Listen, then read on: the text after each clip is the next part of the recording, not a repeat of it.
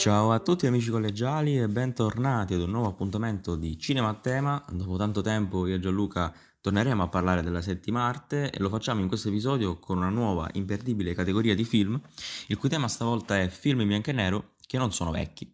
Sì, perché quando si vede un film in bianco e nero in tv, molti tendono a cambiare canale bollando quel film come troppo vecchio.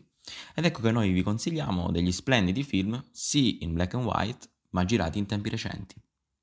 E grazie mille Giorgio per questa introduzione al tema cinefilo eh, di questa puntata. E il primo film in bianco e nero che vi andiamo a consigliare oggi è um, Clex, tradotto in italiano con Commessi, eh, che è un film molto leggero e umoristico, ma assolutamente non banale. E, um, il film eh, si svolge nell'arco di una giornata in cui eh, quello che potremmo definire il protagonista eh, viene richiamato a coprire un ruolo, un turno lavorativo presso eh, l'alimentare in cui lavora di solito, in una piccola cittadina americana.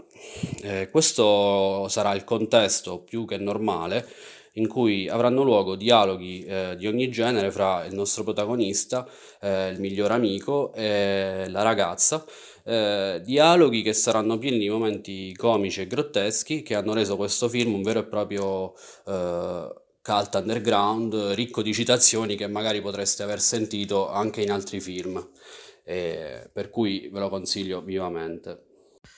Il prossimo film di oggi è una pellicola ormai divenuta un cult assoluto, sto parlando di Sin City, la città del peccato, film tratto da una graphic novel di successo e che mantiene i tratti tipicamente fumettistici rappresentati magistralmente su grande schermo da Frank Miller e Robert Rodriguez. Sangue, violenza, sesso e tante ma tante botte vi accompagneranno nella visione del film e vi faranno immergere in un'immaginaria degradante città dove è difficile trovare dei buoni, perché quelli che dovrebbero esserlo sono comunque tutti personaggi parecchio controversi. La storia, tipicamente noir e a tinte pulp, segue diversi piani temporali in cui si incrociano le vicende di tre personaggi che si imbattono nel marciume della città, nella corruzione più profonda di essa, e che provano in tutti i modi a lottare, fino all'ultimo respiro, letteralmente, per salvare quelle poche luci rimaste ancora a Sin City. Bene, il prossimo film che vi proponiamo si intitola The Lighthouse di Robert Eggers, uscito circa un anno fa, eh, interpretato interamente da due eh, soli attori, Willem Dafoe e Robert Pattinson, che in questo film offrono un'interpretazione eh, di assoluto livello. La storia è quella di due marinai eh, del XIX secolo che si ritroveranno a dover eh, lavorare per un mese come guardiani di un faro posto in un'isola eh, a largo del New England. Eh, come intuibili a questo punto la situazione alienante in cui si trovano i due protagonisti insinuerà il germe della pazzia nelle loro menti, eh, motivo per cui questo film è catalogabile tranquillamente nella categoria eh, thriller psicologici. Impossibile non chiudere non parlando della fotografia e del sonoro di questa pellicola che eh, non vengono meno sicuramente alla già citata grande prova attoriale.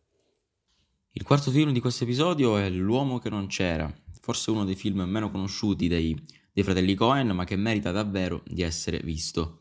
Siamo negli anni 50. Ed Crane è il protagonista del film, personaggio taciturno, riflessivo, imperturbabile, un barbiere insoddisfatto del suo lavoro che ha le dipendenze di quel chiacchierone del cognato e consapevole del tradimento della moglie con il datore di lavoro della stessa. Diciamo che l'unica gioia gli è data da una giovanissima Scarlett Johnson che interpreta Birdie un futuro talento del pianoforte. Ecco, Ed decide allora di dare una svolta alla sua vita mettendosi in affari con un bizzarro personaggio che durante un taglio di capelli gli dice che il futuro è il lavaggio a secco.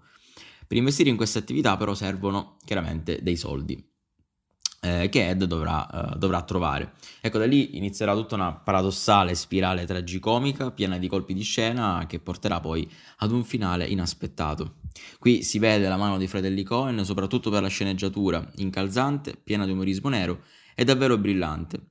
E con un Roger Dickens alla fotografia non può che venire fuori uno straordinario noir, a tratti grottesco, in cui si mette chiaramente in discussione il ruolo della giustizia americana. Il quinto film della lista eh, si chiama L'odio, cult assoluto del cinema moderno.